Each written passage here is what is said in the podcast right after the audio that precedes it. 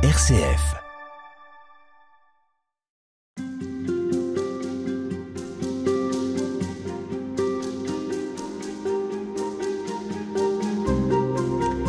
Vers qui ou vers quoi se tourner quand on a le sentiment que tout s'écroule, que plus rien ne tient?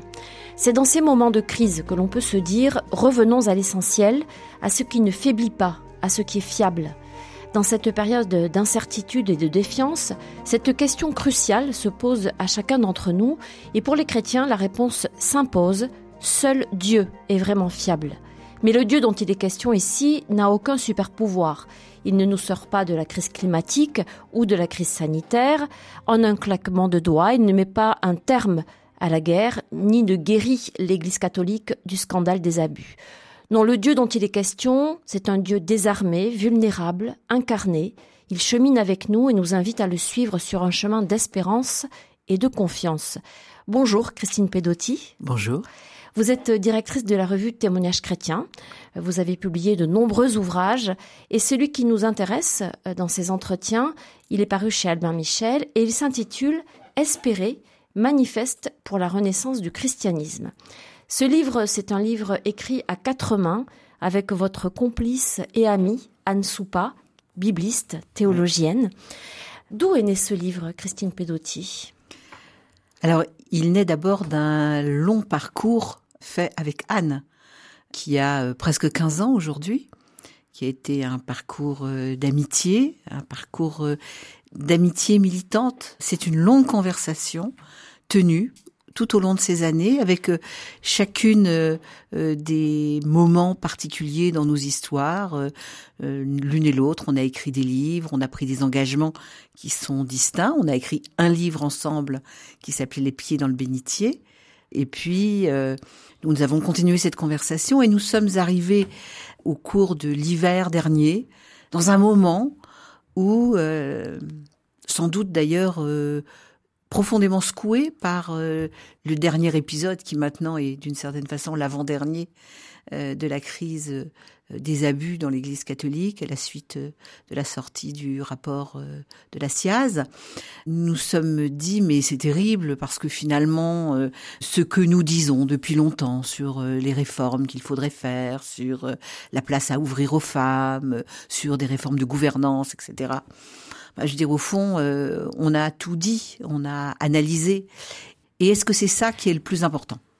Est-ce que ce constat vous a conduit à une forme de désespérance à un écœurement, à un moment où vous vous êtes dit, mais en fait, tout ça, ça, ça sert à rien, on n'y arrivera jamais? Oui, je pense qu'il y a eu euh, quelque chose de l'ordre de la lassitude. Peut-être les mots qui viendraient, c'était euh, lassitude, désabusé. Découragement? Oui, sans doute aussi quelque chose de l'ordre du découragement. Euh, en se disant mais finalement euh, nous n'avions pas tort. Je dis ça pour ne pas dire que nous avions raison, mais oui, nous n'avions pas tort. Quelque chose de nos analyses. Souvent, on nous a dit ah mais vous exagérez. Euh. Eh ben non, on n'exagérait pas. Mais surtout, ce qui nous a habité, c'est l'idée que dans toute cette, dans tout cet engagement qui avait été le nôtre, et dans compte tenu des murs dans lesquels on se heurtait, mais aussi de l'état du monde, parce que l'état du monde nous a euh, euh, beaucoup impressionnés, hein, parce qu'on était l'hiver dernier. Euh, l'hiver dernier, la guerre est entrée sur la terre européenne, là où nous pensions qu'elle ne reviendrait pas. Et c'est une guerre de haute intensité, c'est une guerre violente. Euh, voilà, on a bien vu que la crise climatique, elle était là, euh, que la montée des populismes était partout, que l'affaissement de la démocratie euh, menaçait dans bien des pays où elle semblait jusque-là solidement installée. Donc, une multitude de crises. Le tableau, le tableau était quand même et et de raisons de s'inquiéter, d'avoir peur. Le tableau était mmh. critique, le tableau est toujours critique. Et à ce moment-là, on s'est dit, bah finalement, tout ce qu'on dit sur la réforme euh, nécessaire de l'Église, etc. Il y a quelque chose qui précède cette réforme, c'est qu'on se redise les uns aux autres euh, pourquoi nous croyons que le christianisme a de l'avenir? Pourquoi est-ce que nous croyons que la proposition chrétienne, c'est pas un vieux machin qui a 2000 ans et qui est en train de périr, mais que c'est un truc qui continue à faire brûler euh, le cœur et l'âme de ceux qui ont donné leur foi au Christ?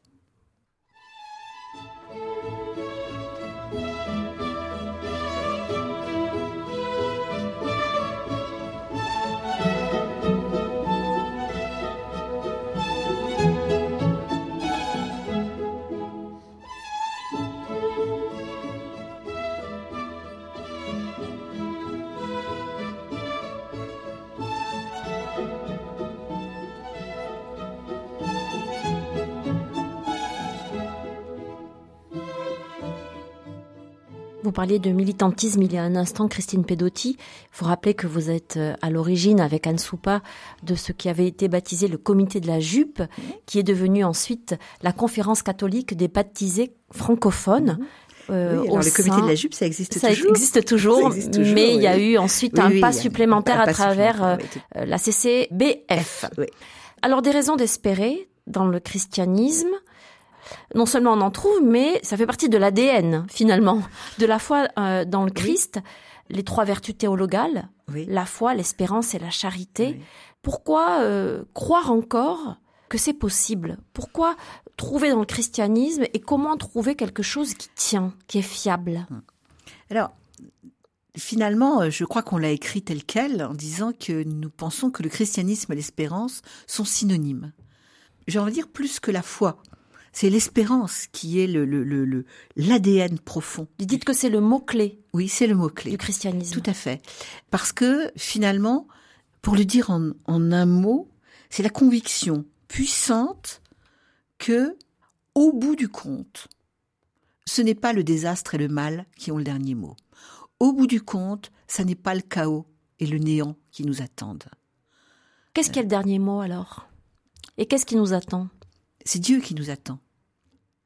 Nous appartenons au désir de Dieu. Alors ça, c'est une affirmation de foi qui est de dire, parce que nous nous sommes posé des questions radicales en disant, mais qu'est-ce que les humains font sur ce petit bout de planète euh, paumé dans la banlieue d'une galaxie, euh, voilà, dans un univers immense? Parce que aujourd'hui, quand on est des êtres humains avec euh, un peu de neurones, c'est comme ça qu'on se pense. Euh, nous sommes microscopiques sur une toute petite planète euh, verte ou bleue, menacée dans un univers immense. Euh, qu'est-ce qui nous donne de la dignité?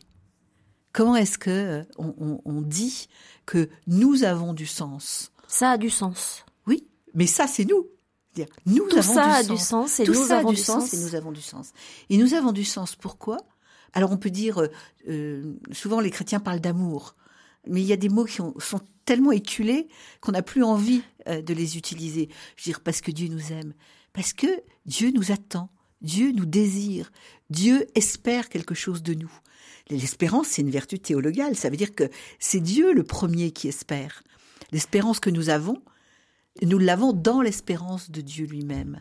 Mais en quoi le fait de savoir ça change quelque chose à euh, l'inquiétude qui peut nous saisir face au tableau plus que noir que vous avez euh, évoqué tout à l'heure. Eh ben ça change tout. En quoi ça nous console entre guillemets aujourd'hui? Ça nous console pas.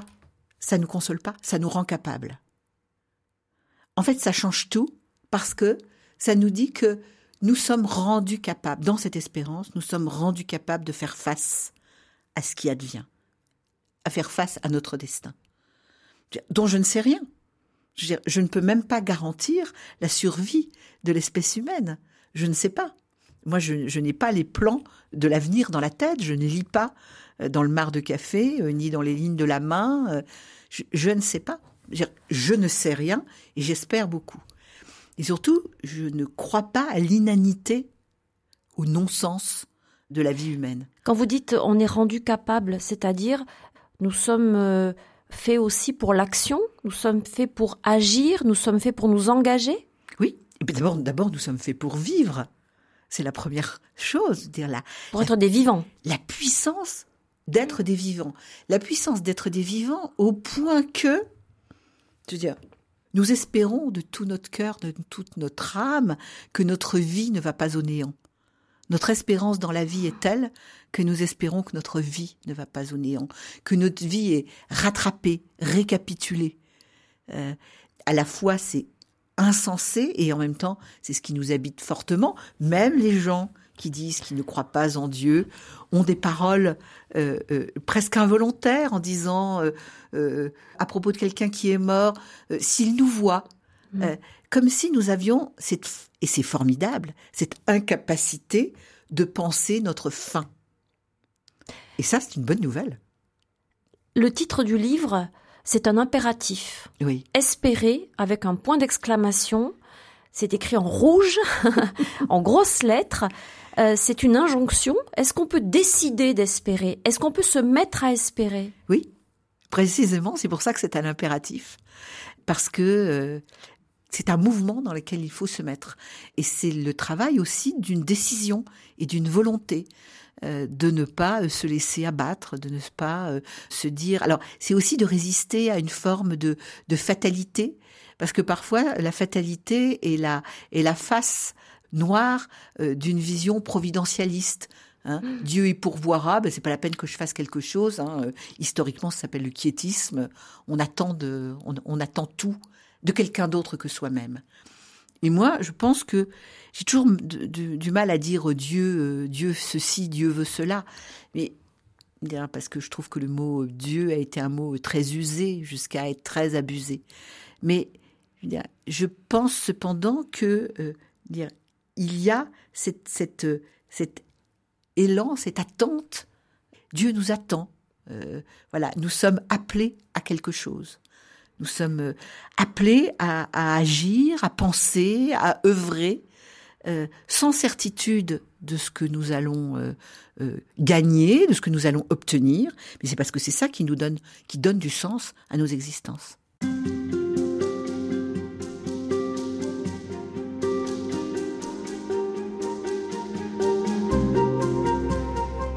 Dans le livre Espérer que vous publiez chez Albert Michel, Christine Pedotti avec euh, Anne Soupa. C'est un livre à quatre mains.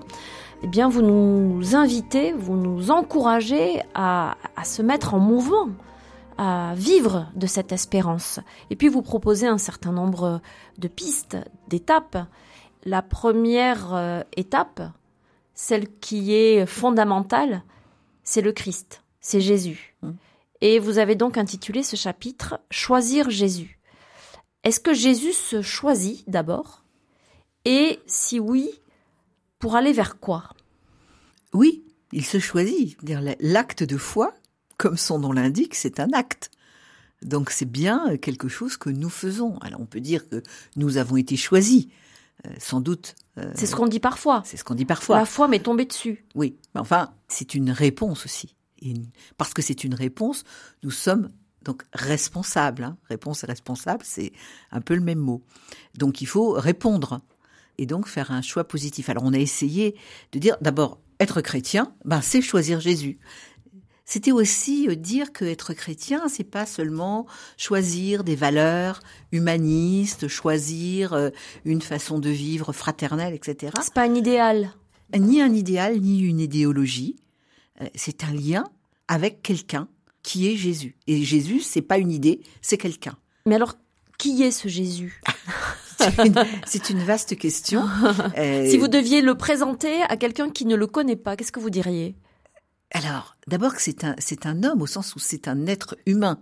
La première caractéristique de Jésus, c'est que c'est quelqu'un de l'humanité. Et c'est la première chose qu'il faut en dire. C'est quelqu'un qui marche euh, sur nos chemins, qui marchent dans, dans la poussière de nos chemins, qui mangent le fruit de notre vigne, qui mangent le blé de nos champs, qui respirent l'air de la terre. Donc y a cette expérience commune avec nous de l'humanité. Et puis, c'est quelqu'un qui habitait dans sa propre vie quelque chose de l'élan qui nous emmène vers plus grand que nous et que nous appelons Dieu. Alors, la foi des chrétiens va aller jusqu'à dire que l'union de Jésus avec Dieu, avec ce désir de Dieu, est telle qu'en fait, il précède sa vie humaine et qu'il est de Dieu de toujours à toujours. Qu'il est même Dieu lui-même. Dieu lui-même. Et fils de Dieu. Il est à Dieu, en Dieu, de toujours à toujours. Mais la première expérience que nous avons de Jésus, ça n'est pas euh, d'un Dieu éloigné sur un piédestal, etc. C'est d'un jeune homme brun marchant sur les sentiers de Galilée. C'est ça l'expérience que nous en avons, c'est-à-dire c'est une expérience d'humanité et donc d'expérience réelle de rencontre avec la réalité de la vie. En quoi est-ce que ce choix de Jésus est un choix fondamental qui nous mène sur un chemin d'espérance? En quoi est-ce qu'il est fondamental? Moi, je crois qu'il est fondamental parce qu'il est, euh, parce qu'il est charnel. C'est-à-dire que euh, on n'est pas dans le monde des idées, on est dans le monde de l'existence de la chair. On est dans, dans, dans le monde dans lequel nous vivons ordinairement, euh, vous et moi. Euh, nous avons soif, nous avons faim. Et la figure de Jésus est une figure qui a faim, qui a soif, qui supporte la chaleur du jour, qui va même supporter l'épreuve de la douleur et de la mort. Donc, il y a quelque chose là qui est absolument spécifique du christianisme. S'il y a quelque chose d'unique et de spécifique dans le christianisme, c'est bien ça. Et parmi les choses qu'on écrit, Jésus dit bien je suis le chemin, la vérité et la vie. Il ne dit pas euh, je vous conduis quelque part, euh, je vous dis la vérité. C'est en lui-même que se trouve le chemin, que se trouve la vérité, que se trouve la vie. Donc au fond, c'est quand même cette personne de Jésus qui nous intéresse.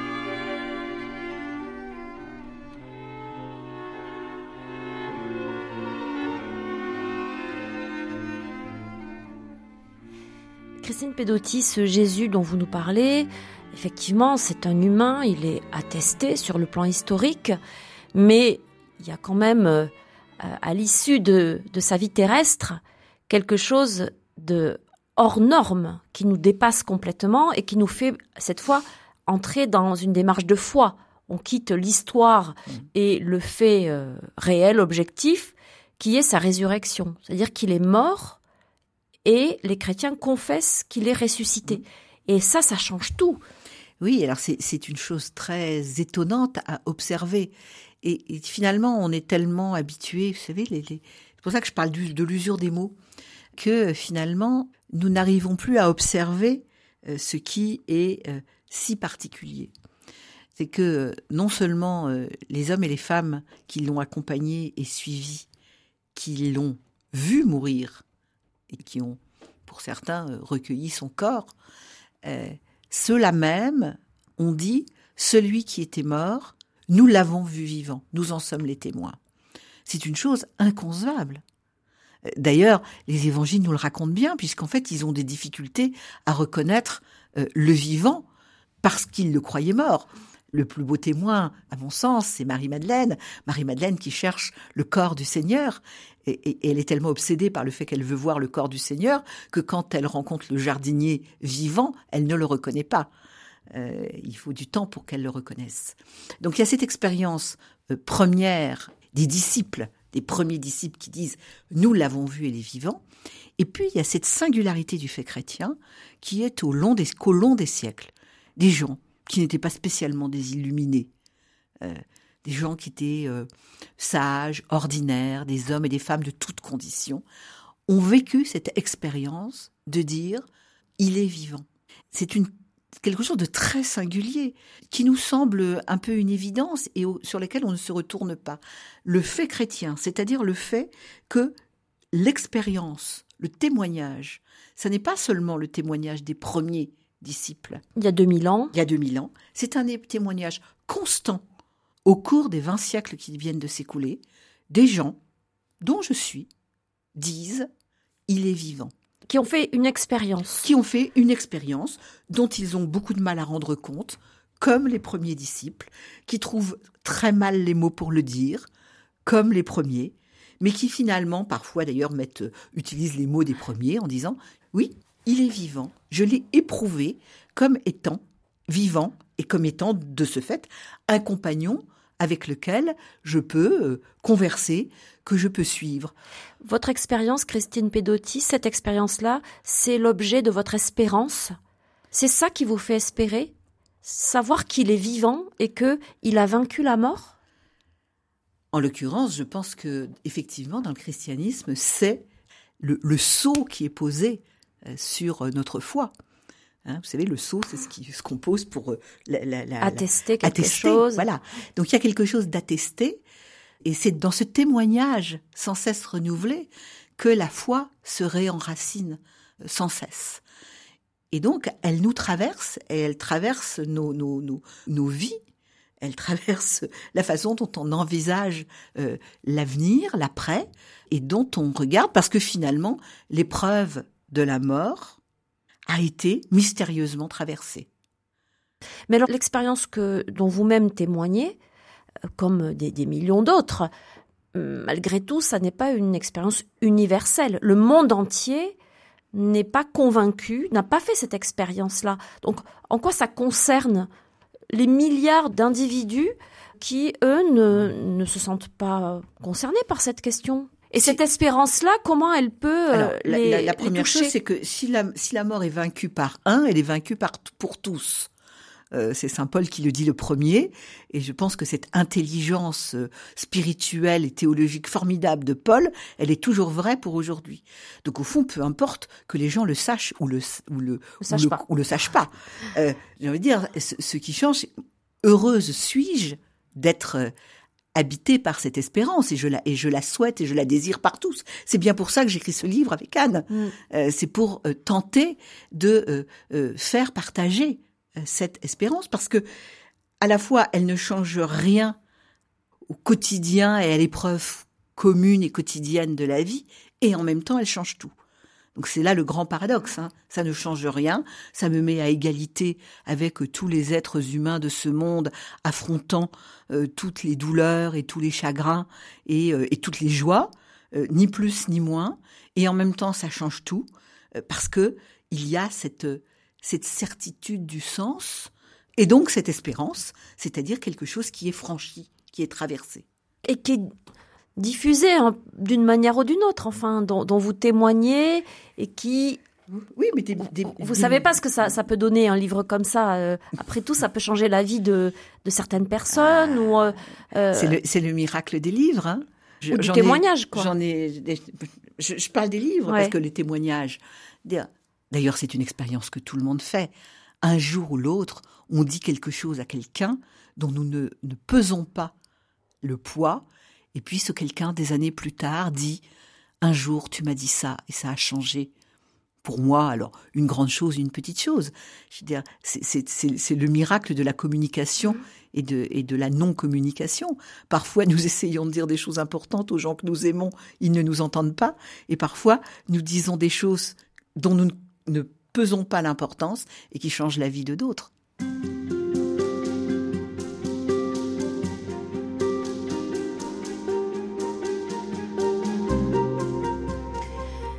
Christine Pedotti, dans le livre que vous publiez avec Anne Soupa aux éditions Albin Michel, Espérer, est-ce que vous nous invitez à une forme de régression quand euh, vous nous proposez de redevenir des nomades? Redevenir nomades, alors que nous sommes devenus des sédentaires, euh, installés. Nous avons, nous, ici, pour la plupart d'entre nous, la chance d'être confortablement installés. Le nomadisme, euh, est-ce que c'est très vendeur?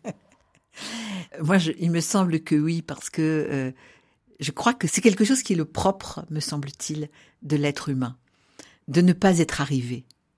Tant de ne pas s'installer. Oui, de ne pas s'installer. Tant qu'on est vivant, dire on marche, on a envie d'aller voir euh, euh, ce qu'il y a de l'autre côté de la colline. Vous savez, c'est une expérience euh, qu'on fait quand on est petit. On veut aller voir ce qu'il y a au bout du jardin.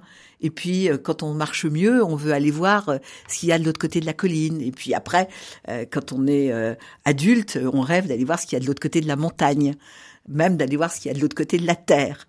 Et puis même, pour certains qui rêvent grand, ce qu'il y a au-delà de la terre, jusque dans les astres, dans ce cas. Voilà. C'est aussi pour ça que nous faisons, pour nous faisons des études. C'est pour ça qu'on fait de la philosophie. C'est pour ça qu'on fait des mathématiques. C'est pour ça qu'on fait de la physique.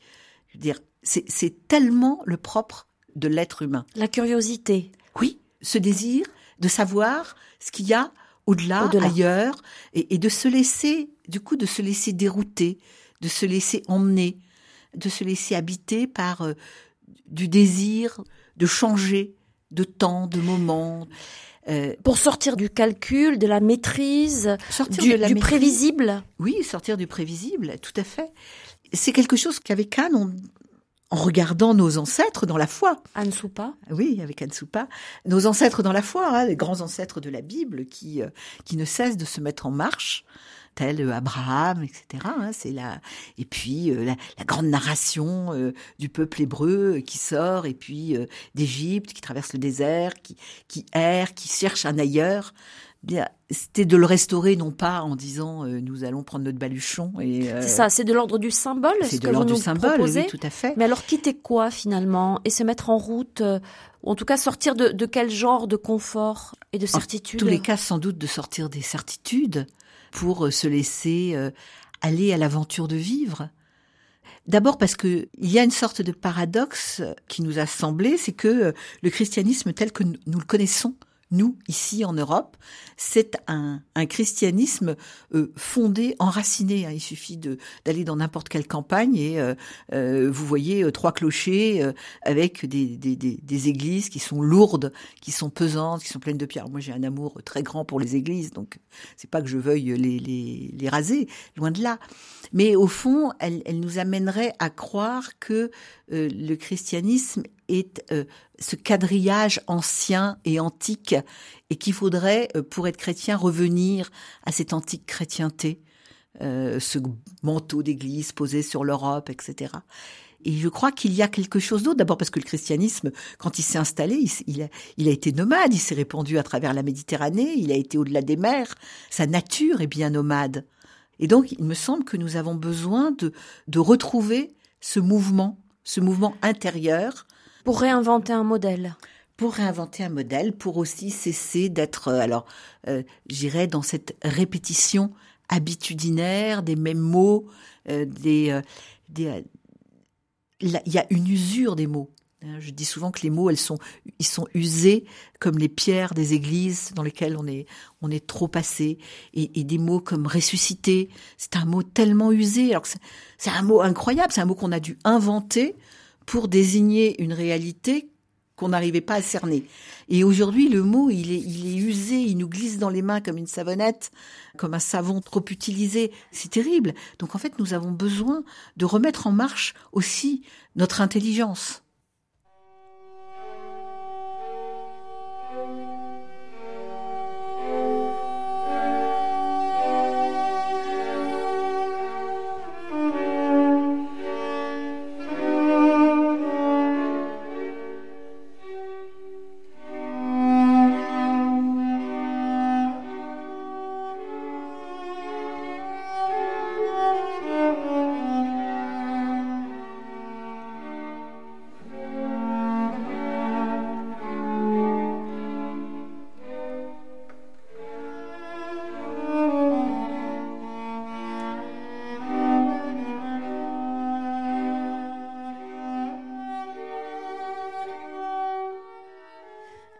Pedotti, est-ce que fondamentalement, nous ne sommes pas des êtres qui euh, avons besoin de sécurité? Et les habitudes, ça nous sécurise parce que justement, on est dans, ce qui est prévisible et euh, il y a quelque chose de très euh, enveloppant dans les habitudes. Donc, ce que vous proposez, ce renversement, d'une certaine manière, réinventer un modèle, y compris d'église, mmh ça peut faire très peur. Oui, certainement. Euh, c'est possible. C'est habitable par la confiance. Le grand modèle d'Abraham qui quitte son pays, c'est bien parce qu'il fait confiance. Donc en fait, ce que nous avons à habiter, c'est pas la sécurité, c'est la confiance. C'est très différent. Et c'est euh, parce qu'on habite la confiance et non pas parce qu'on cherche la sécurité. J'ai plein d'exemples. Hein. L'Évangile dit euh, là où est ton trésor, Là où est ton cœur, je dirais. Est-ce que je mets ma confiance dans mon assurance vie ou est-ce que je mets euh, ma confiance dans euh, ma relation avec les autres? C'est un questionnement. il me semble que euh, c'est une question, la sécurité. Il n'y a rien de plus fragile que la sécurité. La confiance est beaucoup plus solide que la sécurité. Même si elle implique moins de visibilité, par définition. Oui, alors il faut accepter. Euh, être nomade, c'est accepter euh, de ne pas vivre derrière des murs. C'est accepter d'aller planter sa tente. Euh, au milieu du monde. C'est aussi se dire que peut-être que demain, on plantera sa tente ailleurs. Est-ce que ça signifie aussi consentir à une forme de deuil? Le deuil de ce qu'on a connu, le deuil euh, euh, pour ce qui concerne l'Église, d'une Église euh, omniprésente et peut-être un peu omnipotente aussi pendant des siècles Eh bien, je pense qu'il faut quitter le sein de sa mère pour grandir. Et parfois, il me semble que nous sommes dans une vision dans laquelle nous voudrions rester au chaud au sein de alors peut-être la mère Église, hein, puisque souvent on, a cette vision euh, euh, maternelle. Alors bon, euh, je dirais, on sait que les enfants, ils ont besoin de la première sécurité des bras de leur mère pour aller bien et pour se mettre à marcher. N'empêche que toute mère qui fait bien son boulot lâche ses enfants au risque qu'ils tombent pour qu'ils aillent voir à l'autre bout du jardin, euh, si les fleurs sont belles, euh, derrière la colline, euh, si, si la vie est vivable. Donc il faut bien quitter cette espèce de protection, de, de, de cette vision d'un confort sécurisant, d'une sorte de, de ventre maternel. Je pense que nous sommes faits pour être des marcheurs et des marcheuses, pour être des aventuriers. Donc là, c'est pour ce qui concerne encore une fois l'Église et les communautés chrétiennes, le modèle, euh, voilà, euh, auquel on est habitué depuis si longtemps, mmh. c'est un renversement complet d'une organisation puis d'un mode de pensée. Oui, certainement. et ça, ça, ça, ça, a un corollaire très intéressant, qui est euh, le corollaire de l'hospitalité. Le nomade, c'est celui qui va à la fois accorder et demander l'hospitalité ce qui est euh, intéressant parce qu'en fait, il n'est pas, il n'est jamais totalement chez lui. Euh, donc, il accueille momentanément sous sa tente, mais il se fait aussi accueillir. Il me semble que euh, une partie de la fraternité que que nous sommes assignés à vivre, parce que sinon, dans le monde tel qu'il est aujourd'hui, tel qu'il est, on va entrer dans la guerre de tous contre tous. Si nous ne pratiquons pas une véritable hospitalité, et si nous, ne nous laissons pas accueillir? Donc là, il y a des enjeux qui sont euh, parce que on peut être un peu planant, hein, mais non, dans dire dans la dans la vraie vie, euh, il faut qu'on habite tous ensemble sur ce tout petit bout de planète, euh, qu'on en partage l'eau, l'air et les températures vivables si possible. Donc la question de l'hospitalité, elle est elle est au centre. Donc en fait, restaurer cette, ce, nomadisme et non pas faire une sorte de forteresse dans laquelle il y aurait un chez nous et un euh, ailleurs avec des autres. Euh, pour cette, mettre en œuvre cette fraternité, il me semble que nous devons euh, accepter de ne pas être totalement toujours chez nous. C'est ça aussi le nomadisme. et lâcher des choses. Et lâcher des choses, évidemment. Faut voyager léger hein, pour être nomade, sinon c'est trop dur. Là, il y a une espérance aussi dans ce nomadisme? Alors, la réflexion que nous avons eue avec Anne Soupa, c'est de nous dire que euh, ce qui appartient, ce nomadisme, qui appartient vraiment au cœur de la, de la tradition chrétienne issue de la Bible, euh, que c'est, que c'est une forme de vertu et que c'est une vertu utile aujourd'hui. Et que c'est quelque chose qu'il faut euh, ramener au devant de la scène. Voilà, et qu'il faut habiter la confiance et pas habiter la sécurité. Je trouve que c'est bien qu'on en ait parlé dans ces termes-là, euh, et que effectivement, il faut euh, accepter euh, de pratiquer l'hospitalité et d'accepter l'hospitalité de l'autre, cette cette forme plus floue, moins raide, qui nous ouvre à la vie finalement. puisque nous parlions de Jésus précédemment, lui-même a été euh, a été nomade. Il n'a cessé de marcher dans sa vie publique, en tout cas. Bien sûr. Il passe sa vie sur les routes. parfois, quand je suis devant Saint-Pierre de Rome, qui a une, d'une grande beauté, hein, il n'y a pas de doute, je me dis quand même que autant de pierres pour celui qui disait qu'il n'avait pas une pierre où reposer la tête, c'est un sacré paradoxe.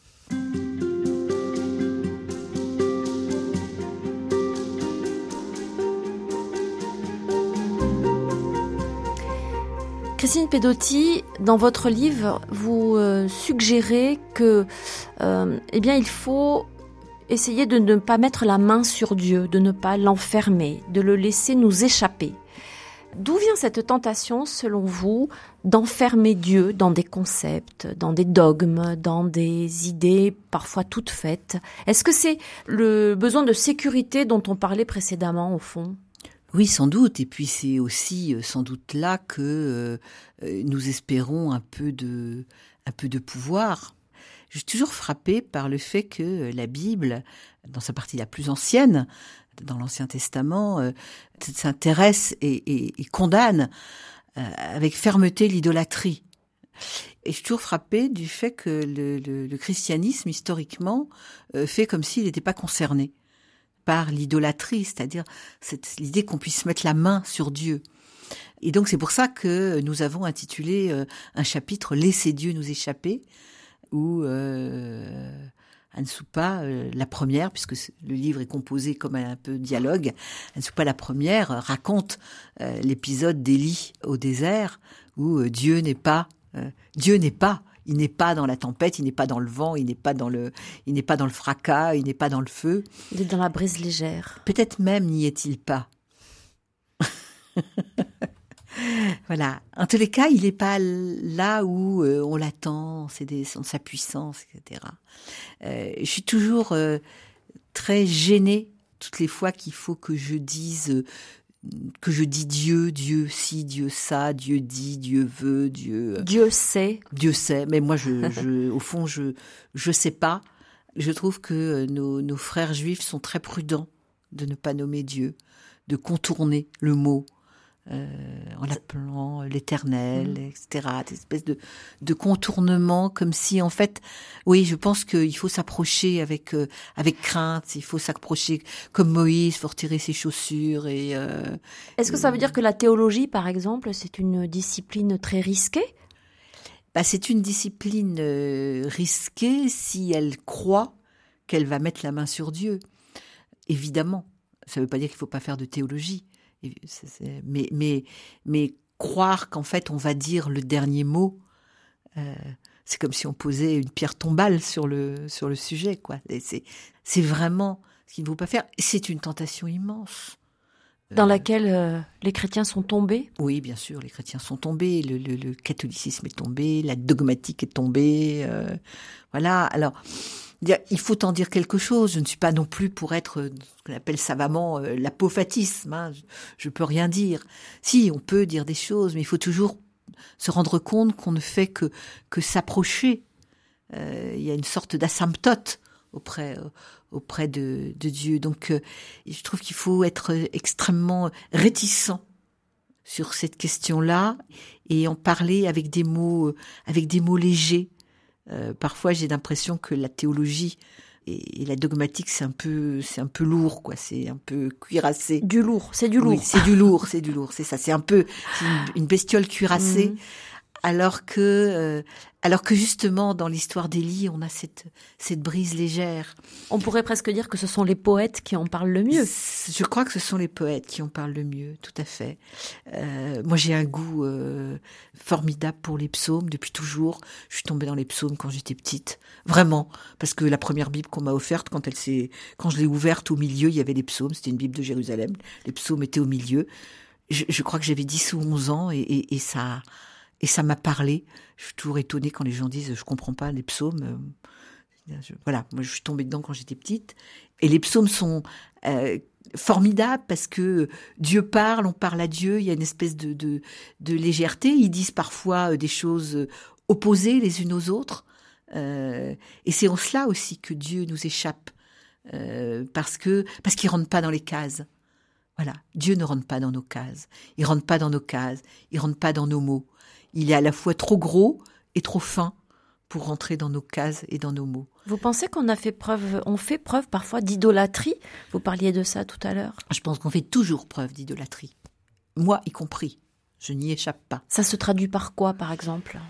C'est euh, une façon de, de, de couper court à, la, à ce qui ne peut être qu'une conversation inachevée. La vie je dirais la vie avec Dieu, la vie de la vie spirituelle, la vie euh, la vie croyante, c'est une conversation dans laquelle il faut quand même euh, souvent se taire comme euh, comme Élie au désert pour pour attendre d'entendre. Et, et, nous, nous, on est plein de mots, on déborde de mots. Et ce débordement de mots nous, nous, nous empêche euh, de faire de faire ce creux qui nous permet de peut-être d'entendre.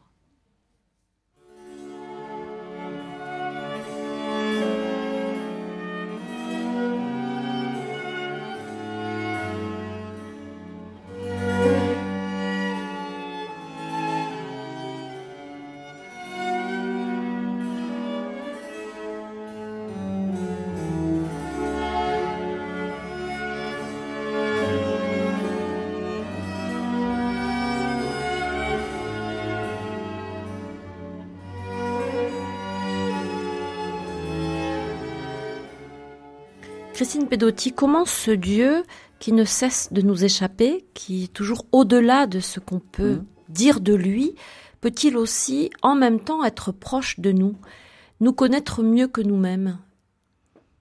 J'ai envie d'en parler en termes de désir.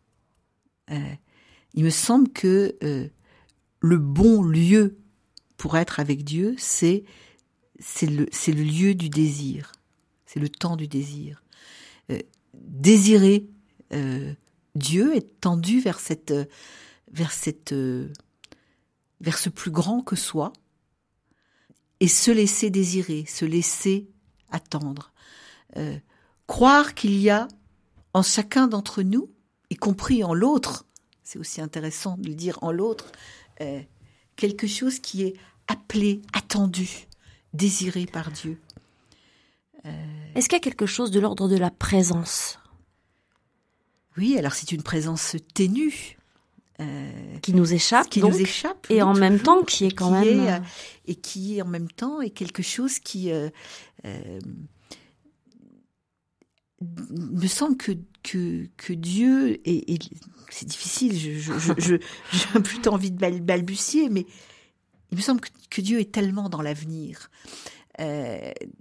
la vision souvent déformée que nous avons, c'est de penser que Dieu est à l'origine. Parce qu'en fait, on a tellement parlé d'un Dieu créateur que on est euh, dans un dans un Dieu qui aurait été euh, au début et puis euh, qui aurait donné une sorte de chic-node. vous savez, comme ces jeux de domino où on pousse un domino et puis tout tout tout advient. Et et, c'est vrai que je, je voudrais laisser à penser que peut-être Dieu ne se situe pas à l'origine, mais, mais, mais de, à l'autre bout de l'histoire. Et qu'il nous espère. Dans l'attente et qu'il nous espère. Voilà. Nous l'espérons et il nous espère. Et il nous espère. Et c'est pour ça que euh, ce, livre euh, parle d'espérance, parce que je pense que nous habitons l'espérance de Dieu. C'est là que nous habitons. Notre lieu, c'est l'espérance de Dieu. C'est parfois, c'est pour ça que je parle de ce désir, c'est cette attente, de cette il nous happe, il nous aspire, il, nous attend. Euh, alors, bon, dire plus, ordinairement on dit Dieu nous aime, mais j'essaie de réformer aussi ce mot-là qui, qui, qui euh, c'est moi j'ai fait beaucoup de caté dans ma vie, je sais que tous les gosses au caté, ils savent que pour faire plaisir à la dame qui fait le caté, quand elle pose une question, faut répondre parce que Dieu nous aime. Euh. Donc ça, on peut essayer de trouver peut-être une formule un tout petit peu moins galvaudée? Oui, c'est ça pour en fait essayer de restaurer, de, restaurer la, la jubilation qu'il y a à, se sentir euh, attendu, espéré. L'esprit de Dieu euh, nous, nous pousse vers sur ce chemin. Oui, c'est un, c'est un souffle aspirant. C'est-à-dire? Bah, L'esprit, on le voit souvent comme un souffle. Mmh. Euh, et, moi, je le vois plutôt comme une aspiration. Nous, sommes aspirés vers Dieu. Voilà. Mmh. Voilà. Il me semble que l'esprit, c'est. Euh, voilà. Je, propose qu'on surfe sur l'esprit pour se laisser aspirer par Dieu.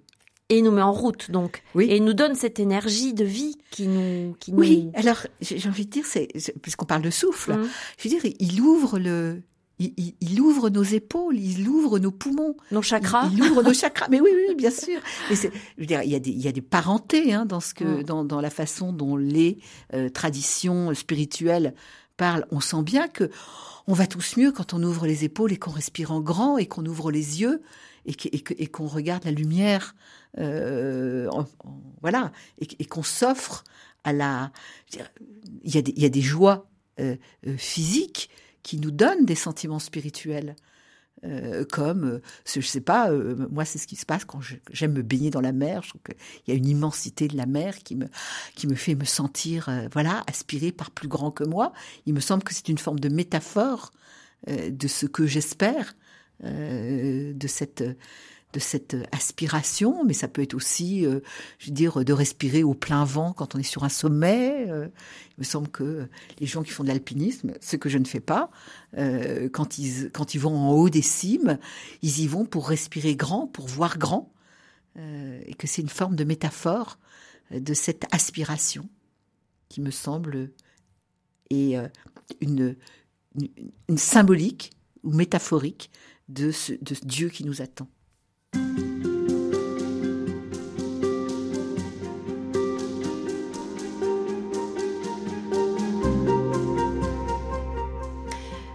Christine Pedotti, euh, quand on parle d'espérance chrétienne, on peut vite euh, donner le sentiment qu'on est un peu hors sol, qu'on fait de l'angélisme, qu'on est euh, dans une espèce de, de monde un peu idéal. Or, dans votre livre, vous ménagez avec Anne Soupa un chapitre à la question du mal, qui fait partie eh bien de ce monde. On a commencé par ça, ces entretiens, avec euh, les différentes crises auxquelles nous faisons face euh, actuellement. On dit souvent que le mal, c'est un mystère. Est-ce que ça vous satisfait, vous, euh, d'en parler comme ça? Je pense que plus qu'un mystère, c'est une réalité. C'est une rude réalité. Dire, la plupart d'entre nous, nous en faisons l'expérience abrupte, violente, nous espérons tous que nous ne ferons pas une expérience trop trop terrible, trop rude. Je pense aux gens euh, en Ukraine aujourd'hui qui font euh, une expérience euh, d'extrême violence. Je pense aux, migrants qui sont enfermés dans des dans des dans des logiques terribles dans lesquelles le, le mal est là. Donc le mal, c'est d'abord c'est d'abord réel. Ça blesse les cœurs, les âmes ça fait violence aux relations entre les gens. Euh, alors, le mal, euh, ça a à voir avec le désespoir. Et ça met l'espérance à rude épreuve. Et ça met l'espérance à rude épreuve, absolument. Et c'est là où le christianisme a aussi un caractère euh, vraiment unique, particulier, parce que le christianisme met la question du mal en son cœur même. Ce Jésus qui marche sur ces chemins de Galilée, euh, l'histoire se termine très mal. Elle se termine euh, à la croix, elle se termine dans la violence. C'est tragique.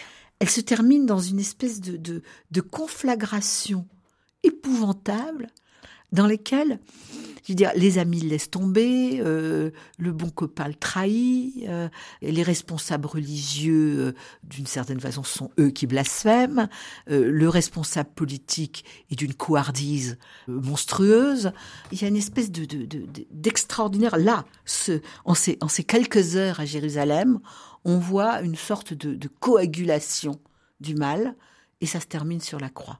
Et ça devrait être la fin de l'histoire. Et donc, en fait, Souvent, on se dit, mais euh, d'ailleurs, moi, je me, suis fait cette réflexion, euh, toutes ces croix qui euh, sont parfois encore dans nos maisons, qui sont au-dessus de nos églises, qui sont aux croisées de nos chemins. Qu'est-ce qu'on en fait? Et je me dis, mais finalement, elles sont là, elles nous rappellent que nous regardons le mal en face. Elles sont la figure du mal que nous regardons en face. Et elles nous donnent, elles doivent nous donner une forme de réalisme mais alors en quoi est-ce que le christianisme est une bonne nouvelle dans ce contexte? Parce que la croix n'est pas la fin de l'histoire. Évidemment. Parce que la croix n'est pas la fin de l'histoire. Parce que finalement, euh, au-delà de la croix, il y a la lumière du matin de Pâques. Il y a cette, cet étonnement, cet effarement d'ailleurs des disciples, des voilà que moi je ne me lasse jamais d'aller relire bon, j'admire toujours la, qualité littéraire des, évangiles qui, qui essaient de raconter l'irracontable, la, chose qu'on ne peut pas comprendre. Donc il y a à la fois la, la puissance, le récit si tendu de la mort sur la croix, dans lequel ils en font pas trop, ils en font assez, les évangélistes, pour raconter ça. Et puis cet émerveillement de Pâques qui dit, eh bien non, le mal n'a pas eu le dernier mot. Et pourtant, le mal n'est pas aboli. Et le mal n'est pas aboli. Il n'a pas le dernier mot, mais il n'est pas aboli. Et c'est là où on se situe de nouveau dans l'espérance. C'est-à-dire que nous espérons croire que le mal n'a pas le dernier mot. Hein. C'est l'espérance qui est le moteur de la foi. Ça me semble assez compliqué comme ça, mais c'est pas si simple que ça de croire que, que, le, que la mort et le mal ne sont pas le mot final, que le chaos, le néant, n'aspirera pas toute chose. Eh bien non. On peut aussi s'appuyer, alors bien sûr, sur, sur la foi des chrétiens, des, des communautés chrétiennes, mais aussi sur tous ces hommes et ces femmes, comme on dit, de bonne volonté. Et il y en a beaucoup à travers le monde, des gens qui œuvrent en faveur de la justice, du bien. Mais l'espérance du fait que le mal n'est pas le fin mot de l'histoire, le dernier mot de l'histoire, parcourt bien plus large que les chrétiens. Être chrétien, ça nous donne, je dirais, la chance de le, de le savoir, de, le, de, le, de le nommer. De le nommer, et puis de pouvoir aussi le célébrer. Ce n'est mm. pas rien. Nous le célébrons tous ensemble, ne serait-ce qu'une fois l'an, quand on célèbre à la fois le vendredi saint et Pâques. C'est quelque chose de très important. Tous les chrétiens qui ont vécu ça, je veux dire, ils l'ont vécu de façon euh, incarnée, vraiment. Mais j'ai envie de dire Dieu merci. Et là, je pense que Dieu est à sa place pour le dire. C'est une conviction qui est partagée par bien d'autres que les chrétiens.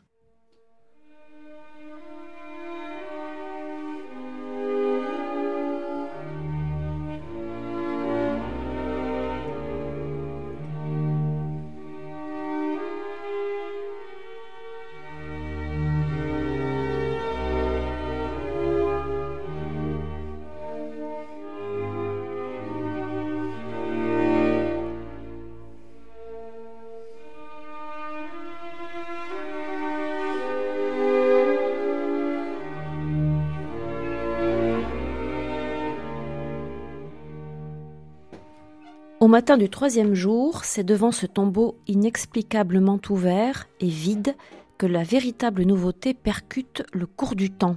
Cette phrase, elle est euh, dans le livre que vous publiez avec euh, Anne Soupa aux éditions Albin Michel, euh, Christine Pedotti. Il faut croire en l'avenir toujours. On ne sait jamais ce qui va pouvoir arriver de bon et de beau. Oui, je, je pourrais presque dire que l'avenir est notre patrie. C'est le lieu qui nous attend. C'est là où justement euh, notre espérance est mise d'une certaine façon à l'épreuve, parce que dans la réalité dans laquelle nous sommes, euh, l'avenir, il est d'abord plein de peur, plein d'inquiétude, plein d'obscurité. Mais cette espérance chrétienne, c'est pas la méthode Coué. Non, c'est pas la méthode Coué.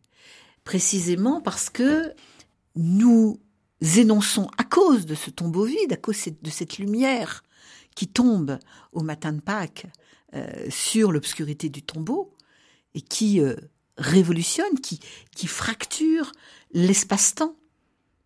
Vraiment, qui fend le temps. Euh, à cause de cela, cette lumière-là, elle ouvre l'avenir.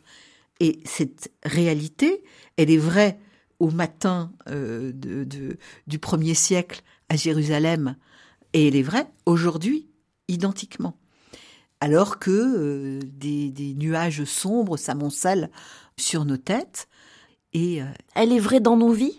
Elle est vraie évidemment dans nos vies, dans nos vies intimes. Euh, et chacun qui a fait l'épreuve, qui a vécu l'épreuve de la du sombre, du, du, du, du, chagrin, du deuil, de, de l'épreuve, a cette, cette espérance dans l'avenir, a peut-être vécu dans l'espérance de cet avenir, une infime lumière parfois, euh, toute petite, et puis parfois euh, une illumination. Euh, et en tous les cas, la vie nous emmène vers l'avenir. Et parce que nous sommes chrétiens, nous pensons que la vie traverse le mal et la mort pour continuer à aller vers l'avenir. ce qui veut dire que dans, dans le monde tel qu'il est, nous pensons que nous sommes capables euh, d'aller vers un avenir et que euh, alors évidemment euh, on n'a pas euh, d'assurance et de certitude, on n'a pas de sécurité. C'est pour ça que nous avons dit que nous étions nomades, c'est pour ça que nous avons dit que quelque chose nous échappait, euh, c'est pour ça que nous avons dit que euh, nous faisions face au mal et que nous savons qu'il existe. Mais il reste que l'avenir nous attend et que l'aimer, c'est déjà le changer. Aimer l'avenir. Oui. Aimer l'avenir, c'est déjà le changer. Et j'ai envie de le dire aussi, euh, si, si de, de, de, des gens qui nous écoutent, euh, je pense aux plus jeunes, sont euh, dans ce qu'on appelle l'éco-anxiété, que ça les mette en route. Et je vois que ça les met en route. la pire des choses, c'est de rester enfermé chez, tout, chez soi en étant terrifié, etc. Non, dire, il faut, il faut faire tout ce qu'on peut faire. Il y a une logique de l'action dans, cet amour de l'avenir. Voire du combat. Et du combat, et de l'engagement. Euh, historiquement, les chrétiens euh, se sont engagés. Euh, beaucoup de chrétiens se sont engagés pour dire on a vaincu des choses qui semblaient invincibles. la logique de l'esclavage, qui est la logique économique du monde antique, a été vaincue par le christianisme. C'est une chose qu'on a oubliée. Euh, je ça semblait une sorte de règle d'airain. Donc en fait, il y a quelque chose dans cette, énergie vitale du christianisme qui euh, est capable de fendre le rideau euh, sombre, comme le rideau du temple s'est déchiré, le rideau sombre de l'avenir, pour que nous y espérions la lumière, mais avec nos mains, hein, c'est pas le bon Dieu et ses anges qui vont venir changer le climat. Mm. Euh, c'est bien nous qui allons devoir nous le avons une responsabilité. Oui. Espérer. Manifeste pour euh, la renaissance du christianisme. C'est le livre que vous publiez chez Albin Michel, Christine Pedotti. Et je rappelle donc que ce livre est écrit avec votre amie et complice de longue date, Anne Soupa. Merci beaucoup à vous. Merci à vous. Et merci à Christophe Morag qui était à la technique.